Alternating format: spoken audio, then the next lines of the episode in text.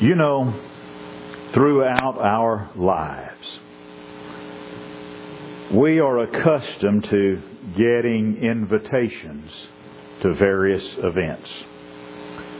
Birthday parties, wedding anniversaries, retirement parties, wedding showers, baby showers, on and on and on the list could go. And sometimes we get invitations to things we really are looking forward to going to. And sometimes we get invitations to things that we would just as soon have a root canal as have to go to. Things we don't look forward to. And some of those things we get invitations to that we don't look forward to going to, we find some way to excuse ourselves. And then sometimes we just can't get out of it.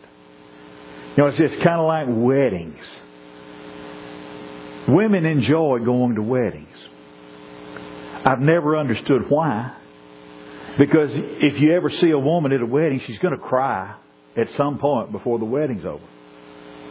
On the other hand, most men don't want to go to a wedding because they feel like they've been to one wedding too many. And so we get these invitations.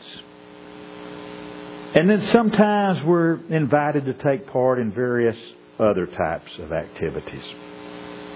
How many of you at some point or another in your life were given the privilege of participating in selling Amway? I've got a proposition. I want y'all to come over tonight. Oh, what's going on? Oh, we just hadn't seen you in a while, you know, 20 years. We want you to come over. We want to visit with you. You get over there and there's about 20 other people and you get the whole full-blown Amway presentation. Or somebody wanting you to participate. After Amway, they, they came up with selling vitamins that way. So you could sell vitamins. And, and all kinds of other different sales ventures of, of that type, you know. I remember several years ago, Norm and I were in the car on our way going somewhere, and my cell phone rang. How this woman got my cell phone, I have no idea who gave it to her. I'm still trying to figure that one out. It was someone that I had not seen, talked to, or heard from, literally in 20 years. And I answered the phone. How are you doing? This is so and so. Well, hi. It's nice to hear from you. Well, I was just thinking about you the other day, and and I was wondering if uh, my husband and I could come and see you in Norm. We got we've got a business proposition for you. Now, folks, I'm not the smartest guy in the world, but I'm a long way from stupid. You don't have to laugh that loud at it. But anyway, I figured out some way that I didn't want to see this woman. Because I knew she either had Amway, she had vitamins, she had something that she wanted to get me involved in. And we've all had invitations to those kinds of things at some point in our lives. Someone wants us to participate in all the fun that they're having. Well, in our text this morning, we have a man receiving an invitation. I'm going to read from Numbers chapter 20, chapter 10, verses 29 through 31. And Moses said unto Hobab, the son of Raguel the Midianite, Moses' father-in-law, We are journeying unto the place of which the Lord said, I will give it to you. Come thou with us, and we will do thee good for the Lord has spoken good concerning Israel. And he said unto him, I will not go, but I will depart to my own land and my own kindred. And he said, Leave us not, I pray thee, for as much as thou knowest how we are to encamp in the wilderness, and thou mayest be to us instead of eyes. That was Moses offering his brother-in-law Hobab an invitation to go with them on that great enterprise to the promised land. And, and most people look at that story and they feel that Moses that, that Hobab probably joined Moses immediately on this great enterprise. I don't see the story that way, folks. If you read the text and you read the invitation, Moses said, Come and go thou with us. And he said, I will not go. He gives him at the very beginning there a very flat refusal. I'm not going to go. And Moses then makes a second, more impassioned, more pressing appeal to Hobab. What his answer was to that second appeal, we don't know. We're not told. But the, and the story gives us no hint whatsoever to his answer. But throughout the rest of the Old Testament story, you never once more hear of Hobab being with Moses at any later point in time. And because of the fact that at the beginning he said, I will not go, I feel that that was his final answer. And he persisted in that original refusal to go with Moses and join with Moses on that great enterprise. Well, if Hobab failed to take part in that great enterprise that Moses invited him to go on, it was not for a lack of opportunity, folks. He was invited. But even though he was invited, it seems as though he treated that invitation with indifference. And yet, if he treated it with indifference, it was not indifference that was born because of the indifference of Moses, his friend and kinsman. Now, when you think about that, in our own day and time, a lot of the indifference we see in our own day and time is just the opposite of that. Oftentimes, the reason our friends and our kinsmen care so little for the things that matter most is because oftentimes it appears they matter so little to us. Those closest to us sometimes are often unconcerned about their relationship with Jesus. Because sometimes it doesn't really seem that it's that important to us. The reason the world sometimes finds it so easy to ignore the people of God is because oftentimes we exhibit an, act, an attitude of indifference ourselves. But Moses was committed to this enterprise. And Moses was so committed to this enterprise that he was interested enough in his brother in law, Hobab, that he invited him to come along. But I want you to notice something. Moses invited Hobab personally. Now, I think you know me well enough to know that I believe in issuing an invitation to people in every possible way. I believe in inviting people from the pulpit. I believe in, in inviting people in the bulletin. I believe in inviting people on Facebook. I believe in inviting people in the mail. If you're foolish enough to let me have your cell phone number, you're going to get text messages from me. I just believe in contacting people by every available means, every available opportunity that possibly they can. But the most effective and compelling invitation that anyone can ever get is that personal invitation. That invitation where I take or you take the time to personally extend an invitation to someone. The men that Jesus surrounded himself with, Peter, Andrew, James, John, those men that Jesus surrounded himself with, almost all of them were won to Jesus one at a time one by one. Now, I am a firm believer in every form of evangelism that has the possibility of inducing men and women to be followers of Jesus Christ. But the most effective method ever discovered is the personal appeal. And that's what Hobab got. Hobab got a personal invitation. Moses said, Hobab, come and journey to the land the Lord has promised us. Come go with us on this journey. Moses was involved in that enterprise. Moses was engaged in that enterprise. And Moses was trying to get his friend, his kinsman, his brother-in-law Hobab interested in that.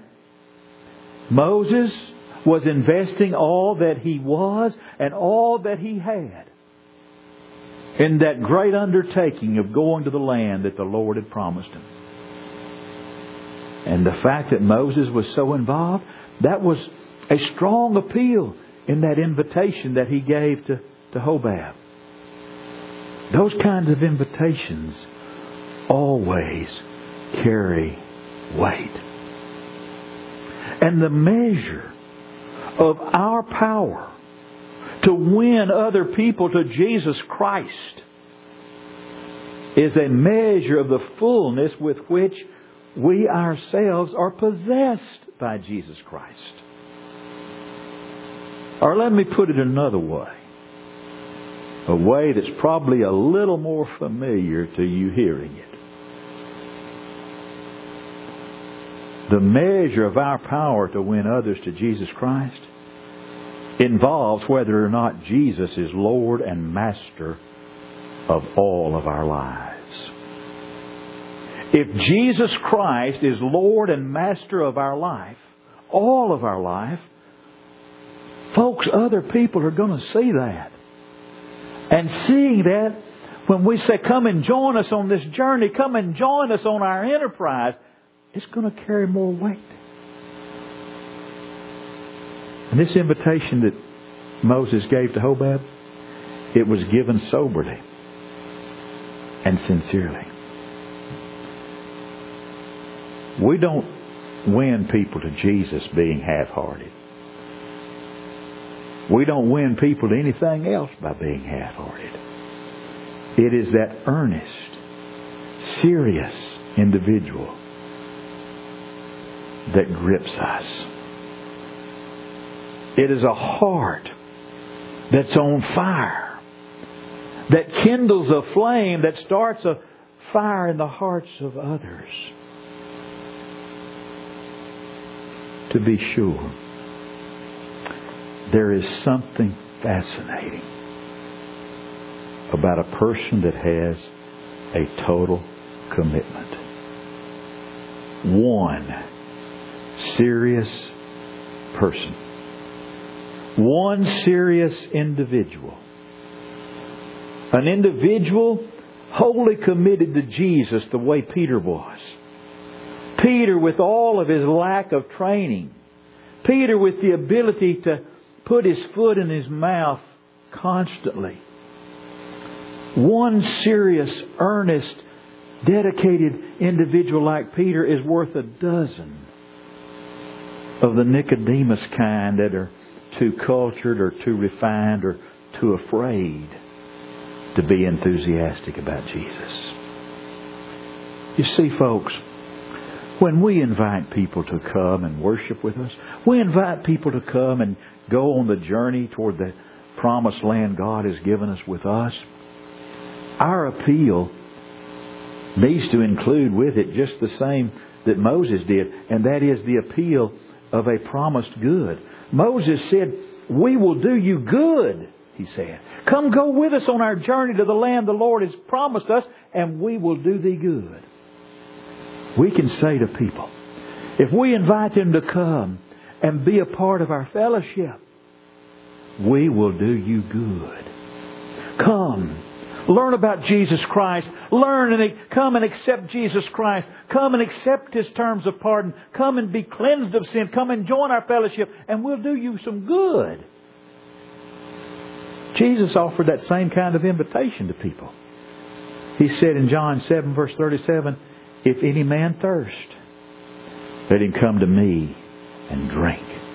And then in that great invitation in Matthew 11, Jesus says, Come to me O ye that labor and are heavy laden, and I'll give you rest. If you're burdened, if you're weary, if you're tired, Jesus says, come to me and you'll find rest to your soul. Why, Lord, my yoke is easy and my burden is light. Over and over and over again, God holds out to those he seeks to win the offer of a sure reward. You see, we can offer to people some things. We can offer people a satisfying Savior. We can offer people Jesus Christ, a Master who can meet the deepest needs of our life, and that's Jesus.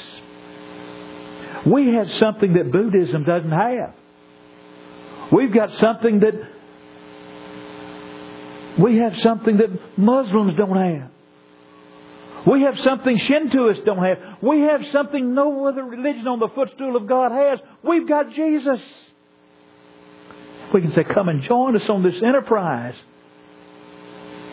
We have a satisfying Savior.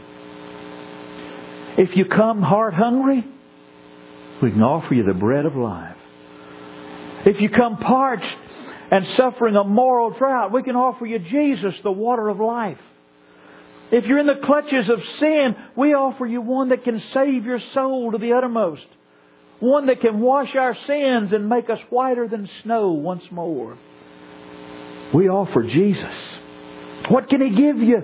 Paul said in Philippians 4, He can give us the peace that passes all understanding.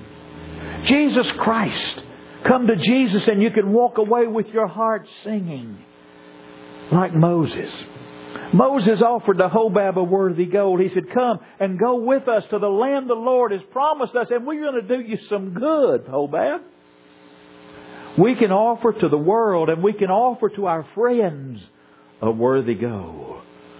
Moses said, We're journeying to a place. Well, you know what? Just like Moses of old, we're on our way to a land of promise. Jesus told those disciples when he was going away, He said, Don't be troubled.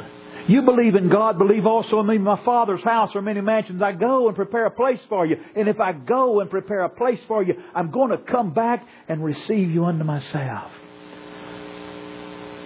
But the land we're seeking, the land we're journeying to, is not just that heavenly home in the sweet by and by when life here is over. We're also seeking to make this world a better place by helping those in need. Our goal, our objective, our ambition is the complete, total triumph of Jesus Christ. And we can offer an invigorating and a refreshing fellowship. We really can. Moses said, Come and go with us, and we'll do thee good. Now, you know what Hobab might have said? He could have said, Moses, I've seen those Israelites. You've got a peevish, cantankerous crowd there. And you know what? If Hobab had said the Israelites were a peevish, cantankerous crowd, he would have been speaking the truth. But with all of their faults, they were the hope of the world. So Moses might have said, yes, they're peevish, yes, they're cantankerous, yes, they are faulty, but they're going to make history someday. He might have even said, let me introduce you to a couple of guys that you won't find cantankerous and, and cranky.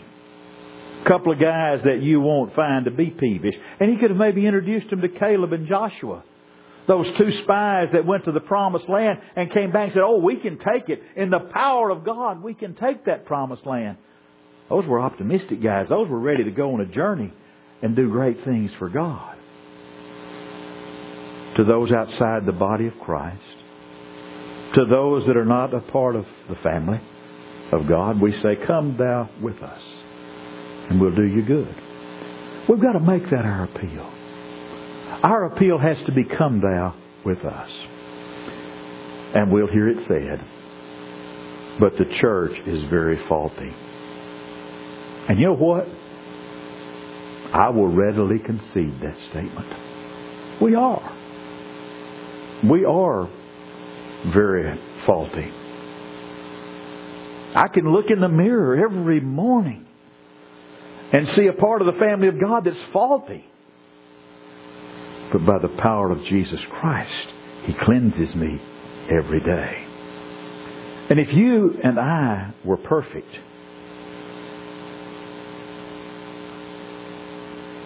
we would feel quite uncomfortable here. Or it might even be like the person that was talking about, well, the church is just so full of people that aren't perfect. If you ever find a perfect church, please don't become a member of it. Because once you do, it's not going to be perfect anymore. And then there's always that old statement, well, you know, yeah, but you know, the church is is so full of hypocrites. I had a guy tell me that one time, Leon. Actually, more than once. And I have a very standard answer for that. When I ask someone, please come and be a part of our family, well, there's just too many hypocrites down there. You know what? Oh, come on, there's room for one more. Yes, we are a faulty group of people. Yes, we have our flaws. We have our imperfections. We all have our warts. But you know what? With all of my warts, with all my faults, with all my imperfections, Jesus Christ loves me. And He died for me. And He loves you, and He died for you. And we're cleansed by the blood of Jesus. So I'm not ashamed to say to people, Come with us on the journey and we will do thee good. None of us should ever be ashamed to offer that same invitation to our friends and our kinsmen. If the church is not what it ought to be, folks don't help it by standing aloof from it. If the church is not what it ought to be, folks don't help it by criticizing and throwing stones. When they brought that woman to Jesus that had been caught in adultery, Jesus said, Let the one that's without sin among you cast the first stone. To those that say, well, the church just didn't what it ought to be. It's just not doing what it ought to do. To those folks, I would say, if we're not what we ought to be, and if we're not doing what we ought to do, then come help us do better and show us what we need to do. But don't sit back and criticize and junk rocks. Come help us do better. Well, what was Hobab's response to that invitation? He didn't get angry at Moses. He didn't tell Moses, leave me alone and mind your own business. He didn't set himself to the task of organizing an opposition group to oppose Moses' journey to the promised land. He was in no sense whatsoever antagonistic toward Moses. It was rather like so many in our own day and time. By his refusal to accept the invitation Moses gave him, he settled for second best when he might have had the very best. He failed to reach the heights that were within his reach. I want my friends, my neighbors, and my kinsmen to come to Jesus. But for that to happen, they have to be invited. And that's what we've got to do. It's through the power of Jesus Christ that each of us reaches our potential as an individual. And it's through the power of Jesus Christ we'll reach our potential as a church. It's through the power of Jesus Christ we soar to the heights and we climb the mountains. But before we can bring others on the journey, We've got to make sure that Jesus is Lord and Master of our lives. Wait for it. Not just part of your life, but all of your life. And when Jesus Christ is Lord and Master of all of our lives, then we can, by our life, bring others on the journey with us. I don't know what's going on. Maybe you've never made Christ the Lord and Master of your life for the very first time, or maybe you once times did that and haven't lived His kind of life. I don't know what needs you have. I don't know what's going on. But if there are changes that you need to make, changes we can help you with, this is the opportunity to let that be made known as together we stand and while we sing.